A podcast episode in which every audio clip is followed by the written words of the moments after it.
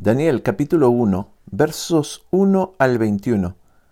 En el año tercero del reinado de Joacim, rey de Judá, vino Nabucodonosor, rey de Babilonia, a Jerusalén, y la sitió. Y el Señor entregó en manos de Nabucodonosor a Joacim, rey de Judá, y parte de los utensilios de la casa de Dios, y los trajo a tierra de Sinar, a la casa de su Dios, y colocó los utensilios en la casa del tesoro de su Dios. Y dijo el rey a Aspenaz, jefe de sus eunucos, que trajese de los hijos de Israel del linaje real de los príncipes, a muchachos en quienes no hubiese tacha alguna, de buen parecer, enseñados en toda sabiduría, sabios en ciencia y de buen entendimiento, e idóneos para estar en el palacio del rey, y que les enseñase las letras y la lengua de los caldeos. Y les señaló el rey ración para cada día, de la provisión de la comida del rey y del vino que él bebía, y que los criase tres años, para que al fin de ellos se presentasen delante del rey. Entre estos estaban Daniel, Ananías, Misael y Asairías, de los hijos de Judá.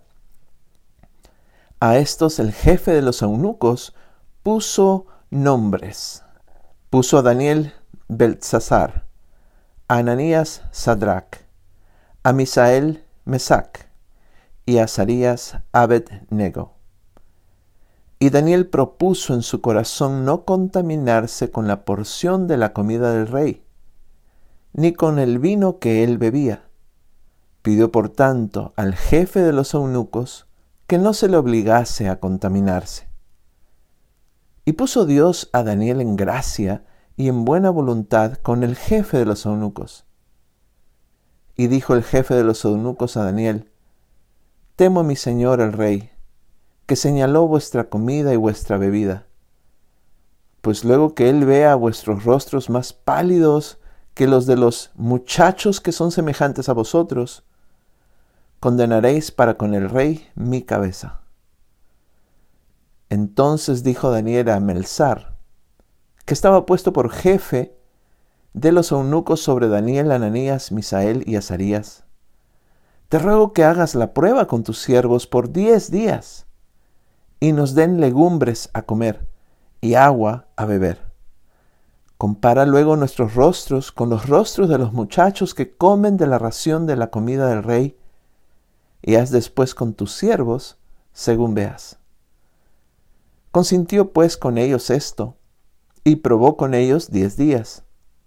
Y al cabo de los diez días pareció el rostro de ellos mejor y más robusto que el de los otros muchachos, que comían de la porción de la comida del rey. Así pues, Melzar se llevaba la porción de la comida de ellos y el vino que habían de beber y les daba legumbres. A estos cuatro muchachos Dios les dio conocimiento e inteligencia en todas las letras y ciencias. Y Daniel tuvo entendimiento en toda visión y sueños. Pasados pues los días al fin de los cuales había dicho el rey que los trajesen, el jefe de los eunucos los trajo delante de Nabucodonosor.